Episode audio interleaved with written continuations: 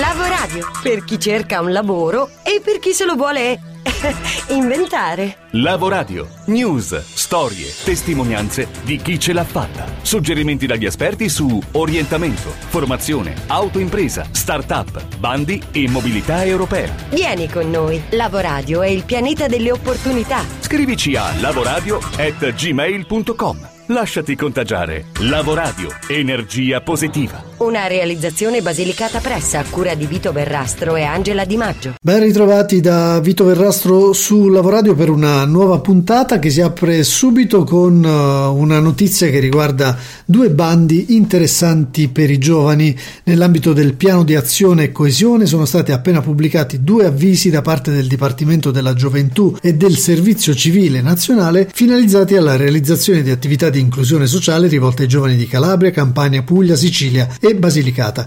Le risorse finanziarie stanziate sono pari a 14 milioni di euro e saranno utilizzate per concretizzare progetti promossi dagli enti del no profit per i giovani. Il primo bando è Giovani per il Sociale 2018, ha l'obiettivo di sostenere progetti del no profit diretti ai giovani per promuovere sia l'inclusione sociale che la crescita personale, favorendo occupabilità, attivazione, integrazione, inclusione e politiche di innovazione sociale. Il secondo avviso è Giovani per la valorizzazione dei beni pubblici 2018.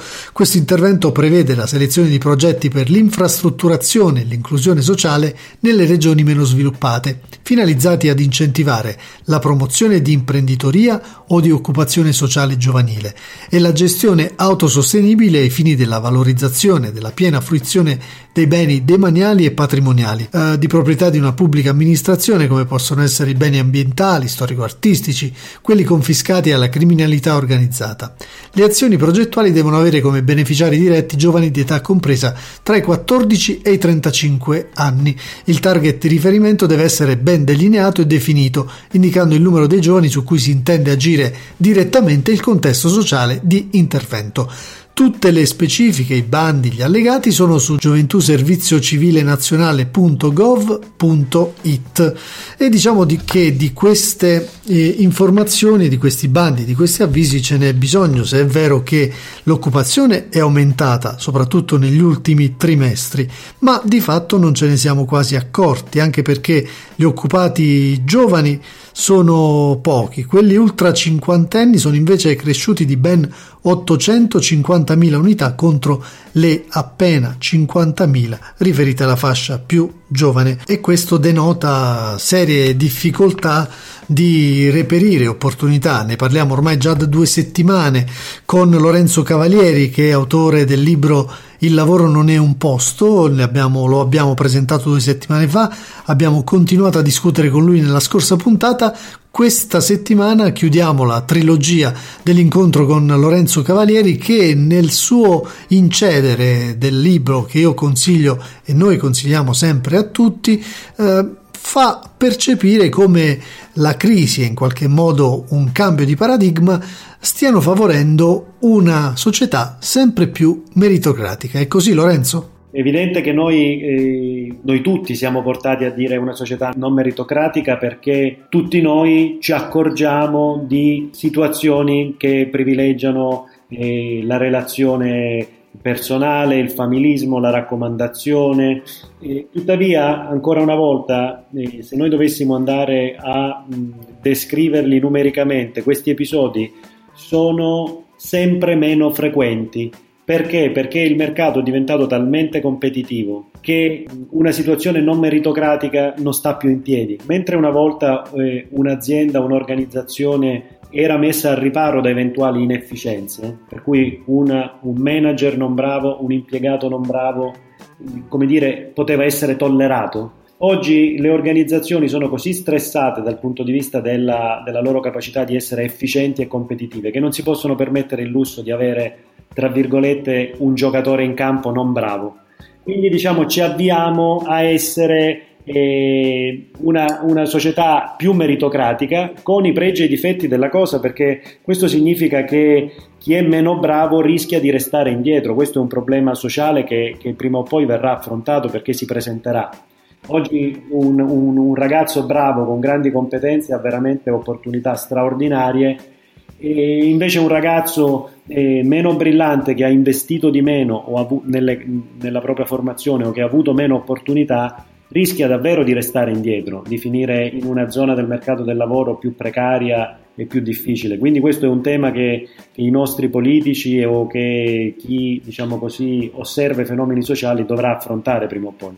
Sì, questo avverrà, speriamo, insomma, nel medio periodo, ma nel frattempo che cosa possiamo fare? Su quale paradigma dobbiamo cominciare a ragionare? Quando noi facciamo delle mansioni che sono facilmente sostituibili o dalla tecnologia o da un'altra persona disposta a guadagnare un euro meno di noi, quando siamo perfettamente e facilmente sostituibili, noi finiamo nell'area della precarietà mal pagata. Può arrivare da un momento all'altro qualcuno che ci dice mi dispiace, da domani c'è un software un ro- o un robot che fa il tuo lavoro, mi dispiace, da domani c'è una persona dall'altro lato del mondo che è disposta a guadagnare un euro meno di te e farà lui il tuo lavoro. Uno scenario reale, quello che ci stai descrivendo. Come fare a bypassare questo pericolo? Si diventa un po' più insostituibili quando aumentano le nostre competenze e quindi poi alla fine la, la vera grande raccomandazione è quella di continuare a investire in formazione, quella di continuare a considerare l'idea di fare un corso di specializzazione, di fare un master, di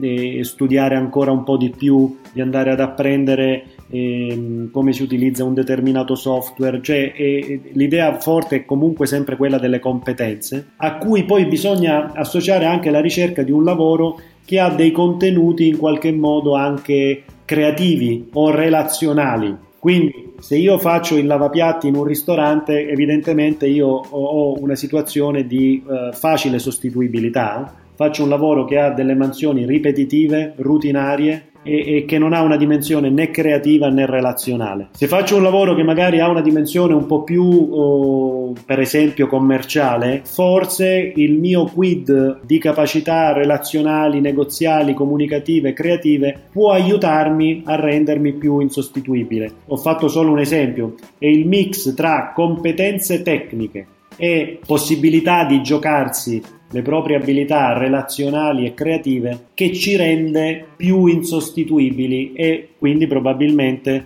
meglio pagati e meno precari. E per uscire dall'area della precarietà o comunque tentare una chance nel futuro, alcuni giovani eh, si dotano di un'idea di impresa, si dotano di un team e aprono una startup. Ne parliamo molto, ne parleremo ancora di più nel corso del 2018 di startup, anche perché ci sono sempre un paio di linee di pensiero rispetto a questo movimento. C'è chi lo considera in eh, ascesa, in continua ascesa anche per i, per i prossimi anni, per gli anni a venire, grazie ad un ecosistema che si sta espandendo, per cui eh, molte imprese eh, cercano, fanno ricorso proprio a società innovative per eh, realizzare o implementare i propri business, c'è invece chi crede che ci sia un po' una bolla, che i dati quantitativi delle start-up italiane poi non corrispondano con quelli qualitativi di chi riesce davvero a fare impresa innovativa e impresa soprattutto sostenibile nel tempo, soprattutto dopo i primi tre anni. La pensa così Roberto Zarriello, giornalista che abbiamo ascoltato in merito proprio al tema startup. Per meritare l'etichetta di innovative, fra i vari requisiti deve trattarsi di società di capitali costituite anche in forma di cooperativa che si dedichino alla produzione, sviluppo e commercializzazione di beni o servizi ad alto valore tecnologico con un limite di fatturato di 5 milioni di euro. Ecco, n- numeri importanti, 5 milioni di euro, numeri che però non raggiunge quasi nessuna delle start-up italiane. E qui eh, nascono i dubbi, nascono i miei dubbi, ma nascono anche i dubbi di molti. È vero che per start-up si deve intendere una nuova azienda che serve eh, coraggio per premere start e avviare un'impresa o ripartire avviando un'impresa, è anche vero che molte di queste start-up, la maggior parte purtroppo, si devono scontrare con la dura realtà, non trovano sponsor, non trovano sostenitori. Nel 70-80% di queste start-up, se va bene, si raggiunge il pareggio di bilancio non prima dei tre anni, nonostante ovviamente tutti gli sforzi dell'imprenditore, nonostante gli sforzi del governo di aiutare eh, le, le, l'idea a diventare fare impresa. Ecco, bisogna stare attenti a costruire eh, idee che abbiano una sostenibilità, idee che possano reggersi sul mercato e bisogna fare azienda davvero, non, ut- non utilizzare un termine che oggi purtroppo è spesso un termine abusato, ma fare impresa significa farla razionalmente, con creatività, inseguendo un sogno, ma stando con i piedi per terra. L'ultima parte di Lavoradio, come di consueto, è dedicata ai libri e lo facciamo ospitando una nuova amica di questo magazine, si chiama Alessia De Piro. L'abbiamo conosciuta per un blog molto interessante sulla creazione di impresa al femminile e il blog porta il suo nome alessiadepiro.it è per la verità un sito che contiene anche un blog. Ciao Alessia. Ciao Vito e buonasera a tutta la comunità di Lavoradio. Intanto grazie mille di avermi ospitato in questo bellissimo posto pieno di calore. Ma grazie a te, ci tenevamo ad ospitarti in questo scorcio finale del 2017 perché hai appena pubblicato un libro. Come lo possiamo definire questo ebook? Una risposta a tutte le mail che ho ricevuto dalle mie lettrici sul, sul blog. Ed è un libro che vuole porsi come una, una, guida, una guida in un percorso, perché come sappiamo nel fare eh, impresa o comunque trovare il proprio lavoro e che diventi sostenibile economicamente e personalmente ha comunque un percorso uh, di alcuni step da dover affrontare. Quindi in qualche modo diciamo che è un bignami delle tappe che si possono percorrere in quella che è la ricerca dell'autorealizzazione e dell'autoimpiego. Ci hai già fatto molto incuriosire. Come si chiama il libro allora? Il libro si chiama Come capire se la tua idea funziona e ne vale un'impresa. È un libro un po' ironico perché all'interno del testo, oltre a raccontare eh, quindi nozioni di business e spunti di consapevolezza e crescita personale, racconto del mio rapporto con la montagna. Quindi per questo c'è questa copertina eh, che troviamo eh, una persona in cima a dei massi, a una montagna e per questo il titolo allusivo. Ehm, in questo libro appunto racconto di come io ho raggiunto una volta la vetta, chiaramente da non esperta eh, scalatrice eh, e quali sono state poi le peripezie che ho dovuto in qualche modo eh, risolvere e affrontare come prove. Una metafora, quella della montagna e dello sport, che calza perfettamente rispetto alla costruzione di un'idea di impresa. È la stessa dinamica. Le prime volte che ci mettiamo ad operare su quella che è la ricerca del nostro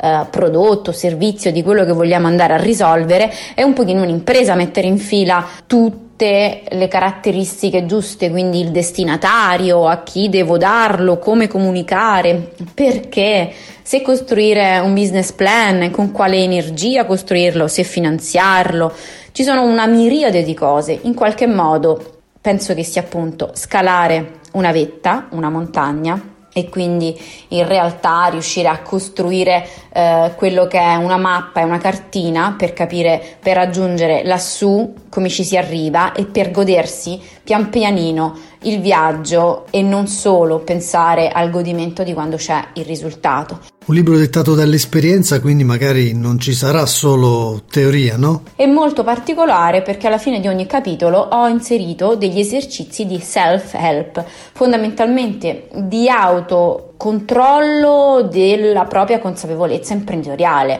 E cosa significa esattamente? Fondamentalmente chi finisce di leggere il libro dovrà domandarsi ma io a che punto sono? Di che cosa ho bisogno e fondamentalmente il libro ti aiuta a farti la domanda giusta. E di domande giuste in effetti bisognerebbe farsene ogni giorno, anche perché facendosi domande e cercando la risposta adeguata acquisiamo quella consapevolezza che ci porta a maturare scelte sempre più importanti, sempre meno improvvisate.